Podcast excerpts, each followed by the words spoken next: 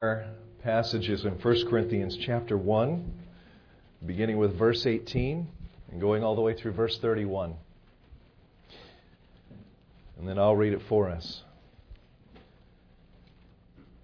1 Corinthians 1:18 For the message of the cross is foolishness to those who are perishing, but to us who are being saved it is the power of God. For it is written, I will destroy the wisdom of the wise and bring to nothing the understanding of the prudent. Where is the wise?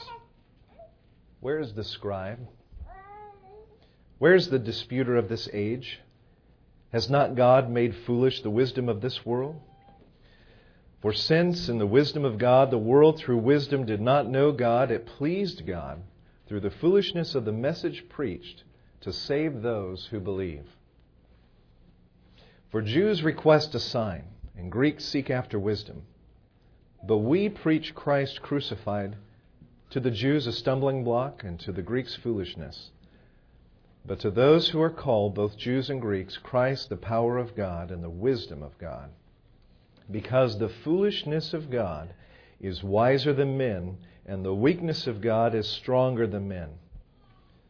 For you see your calling, brethren, that not many wise according to the flesh, not many mighty, not many noble are called.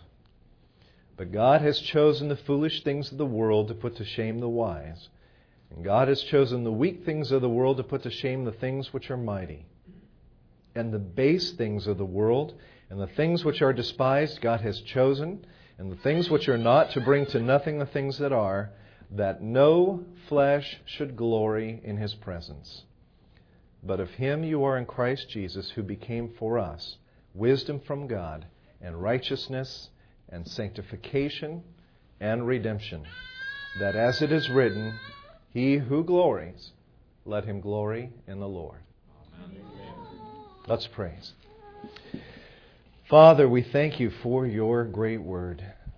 And even as we read it, we are being changed by it. We pray that your word would not go out void today, but it would return to you having accomplished its purpose, that it would have taken deep root in our hearts, that it would have changed us, convicted us, edified us, that it would uh, transform us more and more into the likeness of your Son this morning. I pray that you would gift us with discernment through the Holy Spirit, that you would help us to understand this great word that you have given us. And Lord, may we leave having known and tasted and seen the presence of our great God. In Jesus' name, amen. amen. You may be seated.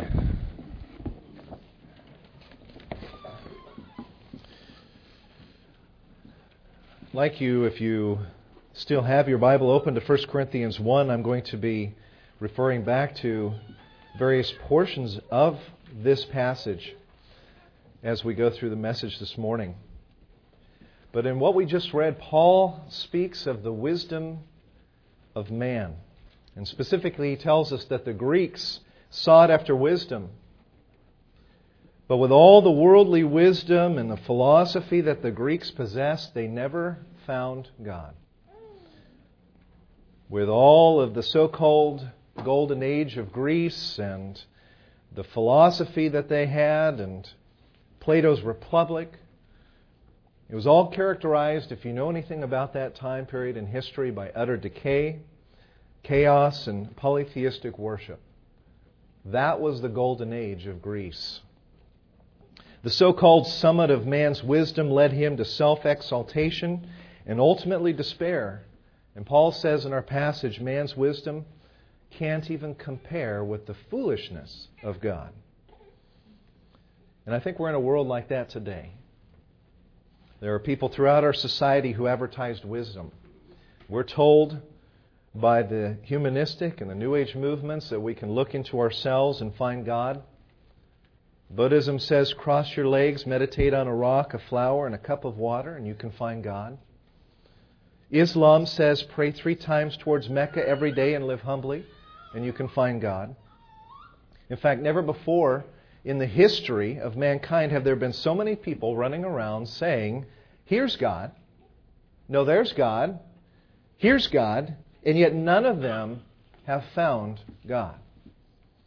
And it isn't because He isn't there, But God will not be found except through the avenue through which He has described in His Word.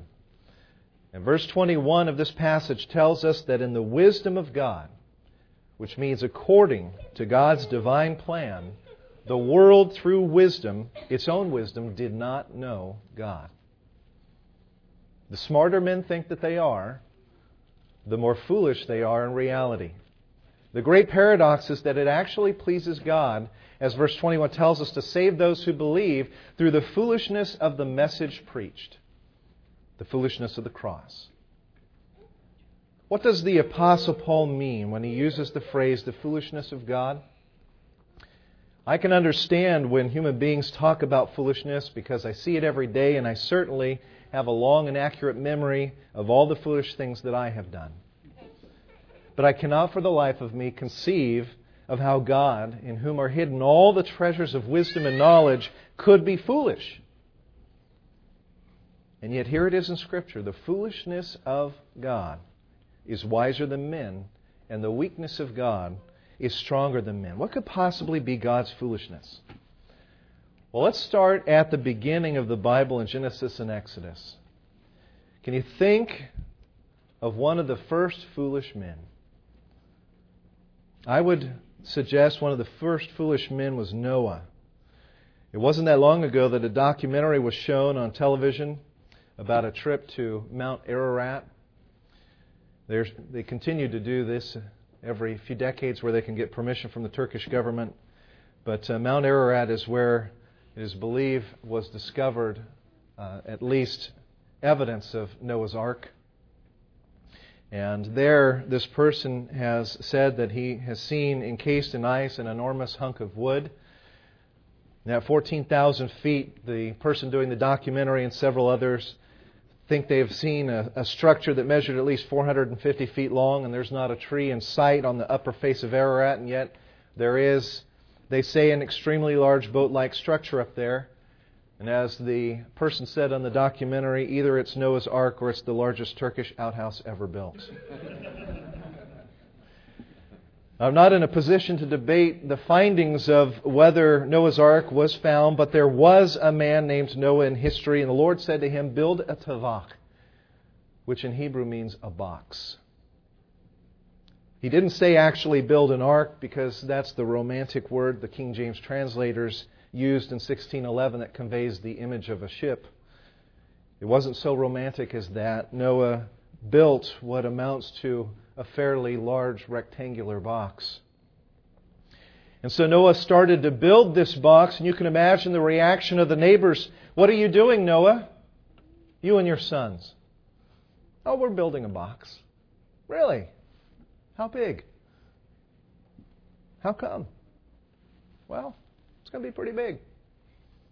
And as for the reason, well, I talked with the Lord recently, and the Creator of the universe told me that there's going to be a, a lot of water around here soon. Oh? Noah, look around you. We're in the middle of a desert. It's like building a sailboat in your basement. How are you going to get it to the water? Did you forget that the river's that way? Well, you know, God told me to build it here. I'm not going to build it. Do you talk with God regularly? And that went on for years and years. The crazy old man and his family hammering, sawing, and building a box, and everyone laughed at Noah foolish Noah until it started to rain. And then people were not laughing anymore, and God flooded the world with water, and the result was Noah's box up on a Turkish mountain. In Colorado, while our family was digging for dinosaur bones some years ago, we learned that buried in the same layer of dirt or land in marine animals. The same layer, mind you, which suggests that they were buried at the same time ichthyosaurs and plesiosaurs with brachiosaurs and allosaurs. In fact, at the same site, across, I don't know if you've seen the Vision Forum video about uh, raising the allosaur. Well, we saw where that site was. It was just across this little ravine from us. Just directly across from that, we were trying to unearth a, a brontosaurus skull, but just around the corner, about 500 yards away, was a huge field of squid fossils. Now, how could that happen? The flood. Noah built his box, and he built it in the face of every argument, every criticism, every bit of man's wisdom that laughed at the prospect of a flood. And he spent 120 years building that box, and then he got inside, and everybody laughed until. And I can think of another foolish man. His name was Abraham. In the midst of a comfortable life, God said, Walk before me and be perfect. To which Abraham responded, Well, what do you want me to do? Pack up all your belongings, go into the desert with your wife Sarah. And later, Abraham would ask, Anything else? Yes, I want you to get ready because when I come back, Sarah is going to be pregnant. And the scripture says that Abraham did not stagger at the promise of God. And to me, that's a fantastic statement that he did not stagger at the promise of God. After all, a man pushing 100 with a wife pushing 90 has got to have a little doubt in his mind, perhaps. And the people might have come and asked, What are you doing so far from your people, Abram? Well, he would respond, Actually, my name's not Avram anymore, it's Avraham, which means in my language, a father of a nation of people. Really? Do you have a lot of children? No, not one. But I will have a vast number of descendants someday, and Sarah is going to be pregnant. Really? And how do you know that? The Lord spoke to me. Who? The Lord. El Shaddai, the maker of heaven and earth, God of gods, King of kings, the Lord of glory, the sovereign of the universe, the only God. And I am going to become the father of many nations. And my children will be so numerous that they will be as the sands of the Jordan shoreline. I will be remembered for eternity. Can you imagine the reaction? But from one couple, God ordained the Davidic and Solomonic thrones, and through them came Jesus Christ of Nazareth, in whom all the nations have been blessed, as the sands of the sea and as the stars of the heavens. Why? Because one man dared to believe absolute foolishness and did not stagger at the promise of God. You will become the father of many nations. Why? How? Because it is only sufficient that I say so.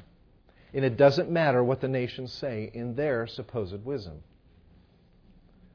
There are a lot of people in this world who think that we are foolish.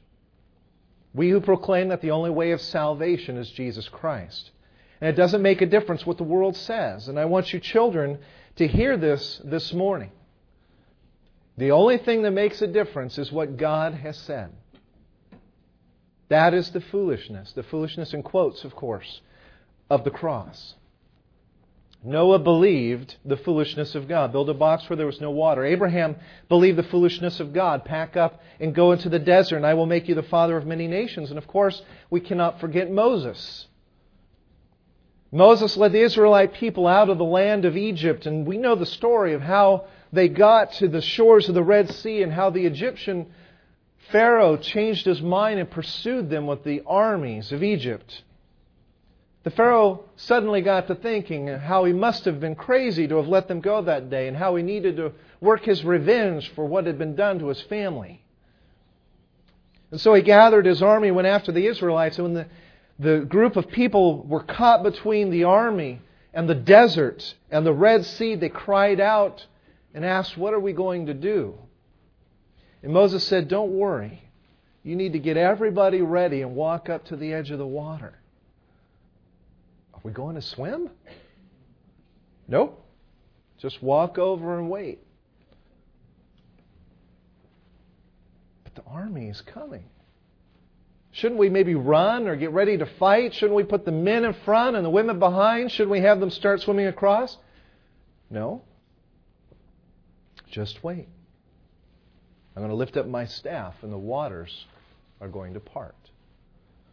Two million people that day walked to the shore of the water, and an 80 year old man lifted up his staff and the waters parted.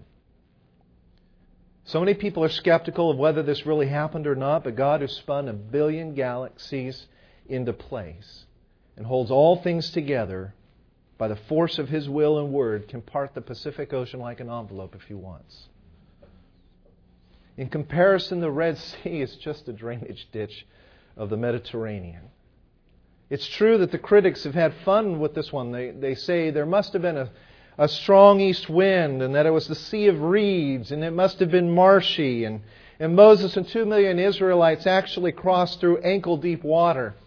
That actually, I would argue, must have been the true miracle because people who argue like that in their attempt to reject the supernatural actually give us something more unbelievable than we would have ever asked because, according to them, the entire Egyptian army drowned in six inches of water.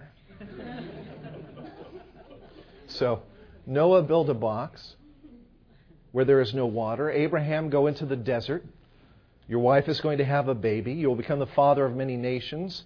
Moses, lift up your staff and I'll take care of the Red Sea. And there were others, weren't there? Throughout the Old Testament, there were people like Joshua at Jericho. There was Elijah with the prophets of Baal.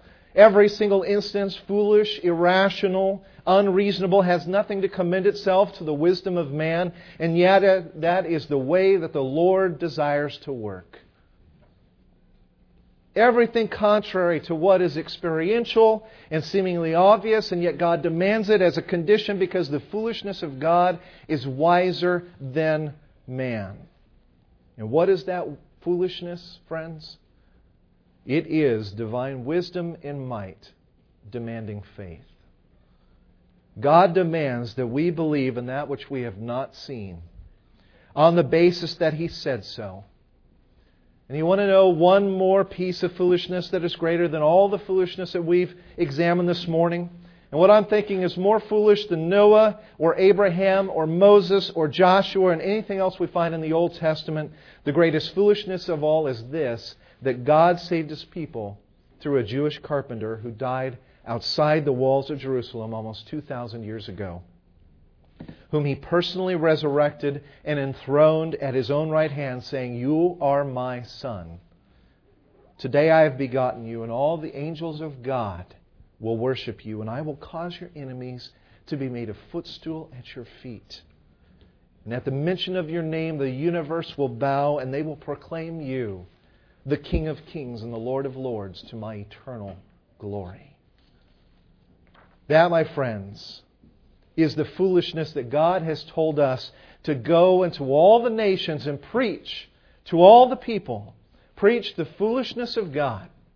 Preach the illogical and the irrational, what men will call madness. For what they call foolishness, he says, I call wisdom. What they call illogical is the zenith of logic.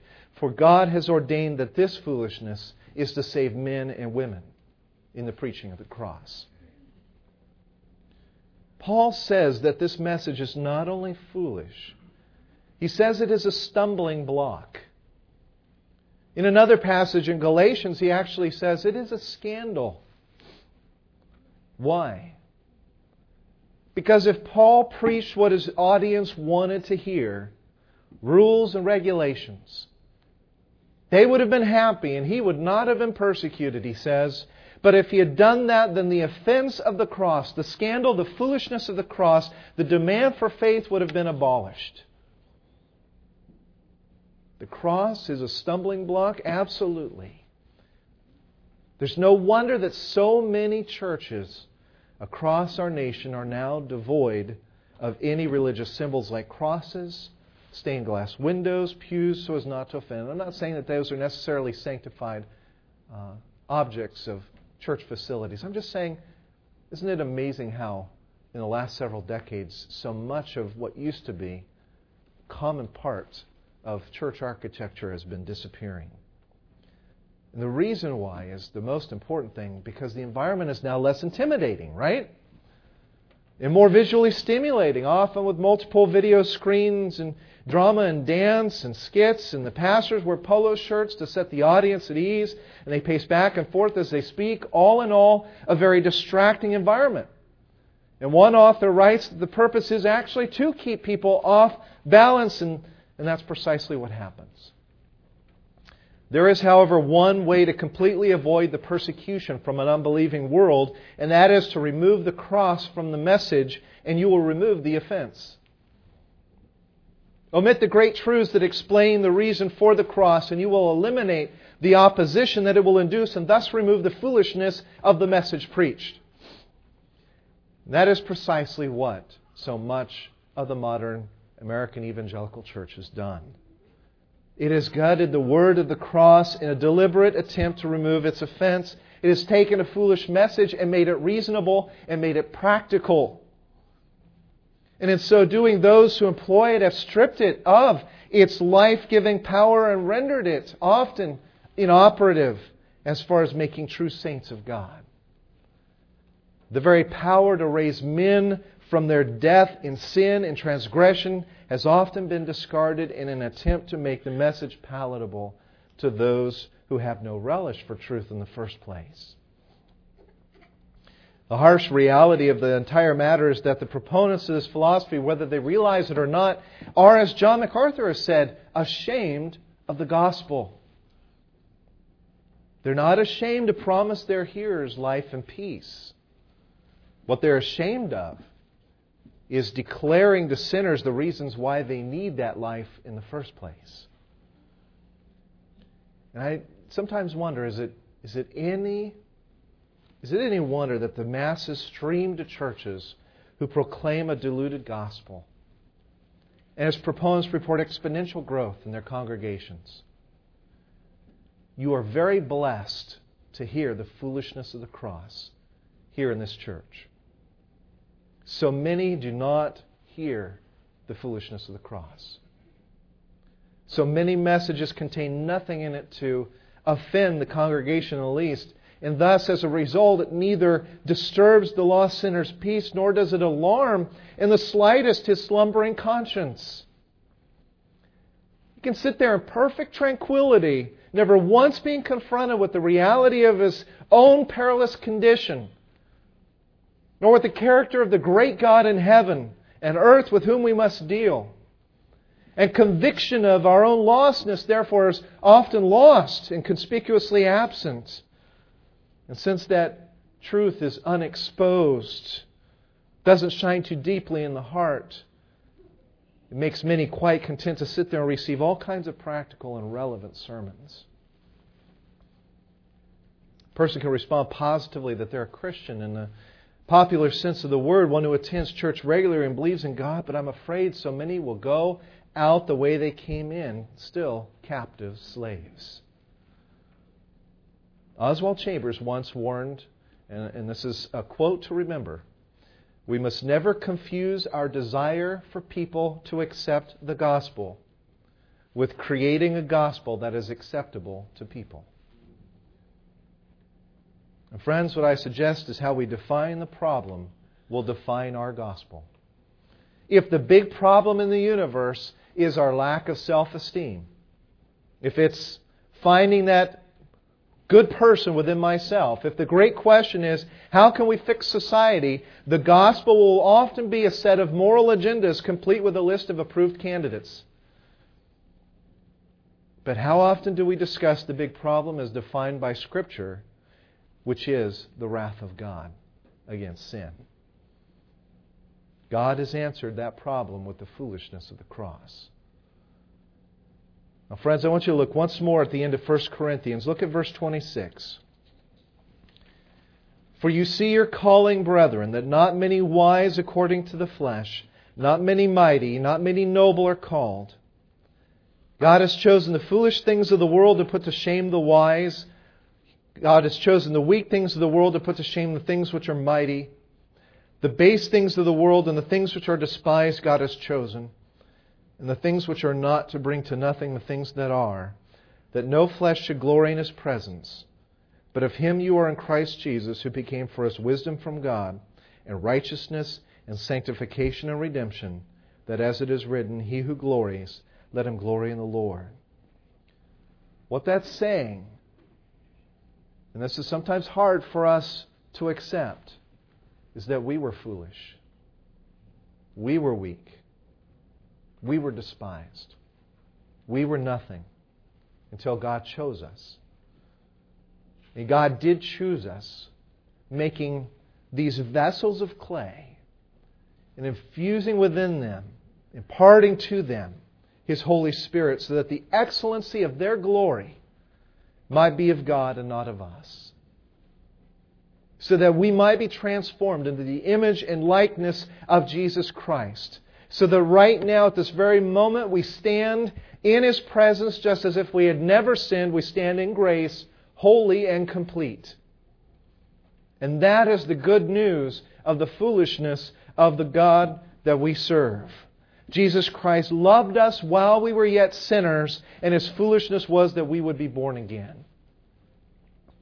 And we are to be passionate, friends, about that message. Paul said, Christ did not send me to baptize, but to preach the gospel. Not with wisdom of words, lest the cross of Christ be ineffectual. But Christ sent me to preach the truth of redemption, the foolishness of God. And when men say, that's foolish what you're saying, when men say that's illogical, when they say that's not feasible, remember what God said. You look at the things of the world through the tinted glass of sin. But I'm going to tell you, says God, the way that it truly is. And that is this that Jesus Christ came into the world to save sinners, to raise up the foolish, the weak, and the base, in order that he might shame the self wise, the self strong, and the self important. Are you passionate about this message? We often see dedication and abandonment to God as an obligation a difficult yoke that He would put on us. We want to give ourselves to God, but not fully. We want to moderate our commitment, never realizing that God actually gives us fullness of joy when we give up everything. And Jesus said, The last shall be first. He who is empty shall be filled. Jesus said, I have come that you might have life, and not just life, but life abundantly. When I think upon those things, I'm reminded of Presbytery. A couple months ago, we I was with my family in motel. We were watching the championship game of uh, the Eastern Conference basketball finals. The game, one of the games, I forget which number it was, it was won in the last second.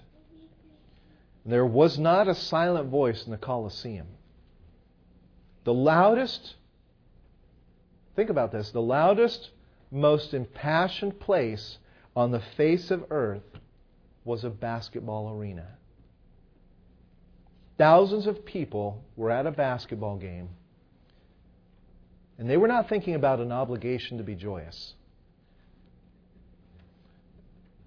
Nor was every fan cheering in the same way.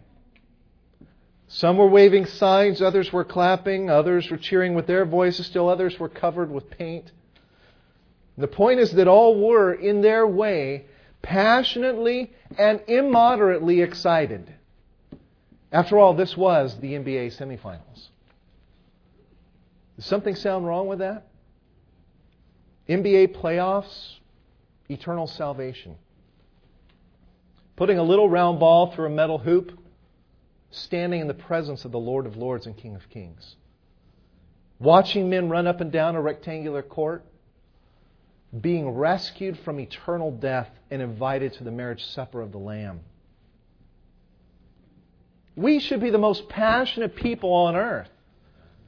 Our love for God, our commitment to Him and others, our lives should be hot and zealous for the ways of God, and that should be evident in our worship and in our work, in our every action. And we may not all express our passion in the same ways or even in the same measure, but we will be zealous for our God. I think sometimes we're not passionate because we're not embracing the right message. We're not embracing the foolishness of the cross. We don't see God as the God whose throne is above the world. We don't see Him as the God who is holy, who is eternal, who is wrathful against sin who is worthy to receive glory, honor, and power, who created all things, and by whose will all things exist. We don't see him as Moses saw him recorded in Psalm 90 Lord, you have been our dwelling place in all generations before the mountains were brought forth, or ever you had formed the earth and the world, even from everlasting to everlasting, you are God. We don't see him as he revealed himself to the prophet Isaiah in Isaiah 46 9. I am God and there is no other. I am God and there is none like me, declaring the end from the beginning and from ancient times things that are not yet even done. Do you want to become a passionate people? Do you want to become a passionate people? Don't measure yourselves by the world or even by the church. Measure yourselves by the holy standards of God and then realize that God did the unfathomable, the unthinkable, the foolish. The transcendent God of the universe condescended to become man, to die the death of a servant, of a condemned criminal on a cross for you. For you. The one who lives forever and ever, whose very name means I am. The one for whom a thousand years is as a day, the one who is not bound as we are by a watch or calendar. He loved and died for you.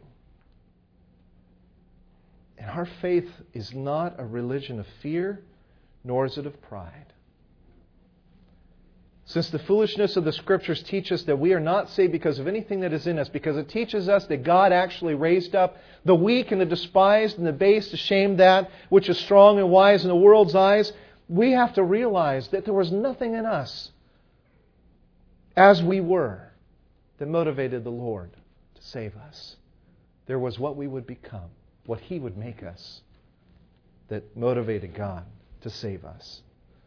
We look to a Savior who calls the dead from the tomb when they still reek of their sins, a Savior who promises never to leave or forsake us, even when we go astray, who promises to intercede for us daily, and whose righteousness has been imputed to us. His blood-stained righteousness superimposed over our own righteousness, which the Bible says is as filthy rags. That's the foolishness of God.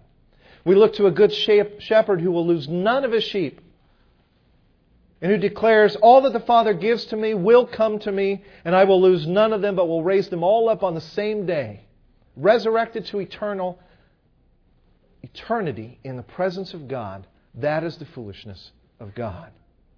We look to a Savior who was crucified, but who conquered death and the grave, who rose again, who ascended into heaven, and even now is ruling and reigning, and all the while interceding for us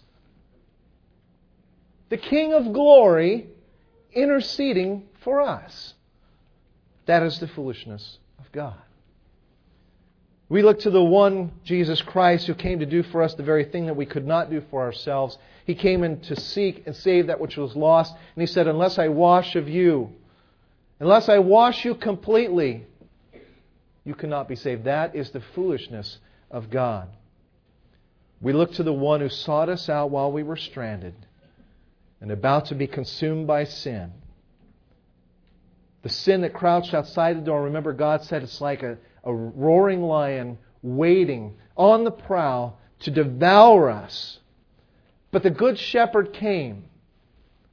And that is the foolishness of God, that the sinless Son of God died upon a Roman cross for our sins, rose from the dead for our justification, and made us alive through His Word, and all the while while we were dead in sin. Blessed be the name of the Lord. Be passionate Christians. Be zealous for that message because it is the only message that will be the salvation of sinners. Let's pray. Father, you are an amazing God. And as we read through the Bible, we sometimes must think as we, as we look at what you asked your people to do march around a city for seven days and then blow trumpets, raise a staff against a, a wide and deep river in the face of an approaching army, build a, a box because it will rain and flood the earth. When we look at these and, and we think about ourselves in these places, I, I wonder, Father, if we would all be as bold as your people. Would we have had the same trust in what seemed like foolishness? Well, Father, you ask us today to preach the gospel. You ask us today to know only your Son crucified. And you tell us to go out and share that message with the world. And Father, that is our own foolishness to bear. May we have the same courage and boldness, trust in you that the saints of old had. Lord, help us to be passionate about the message of the cross, bold to share it. It's in Jesus' name that we pray. Amen.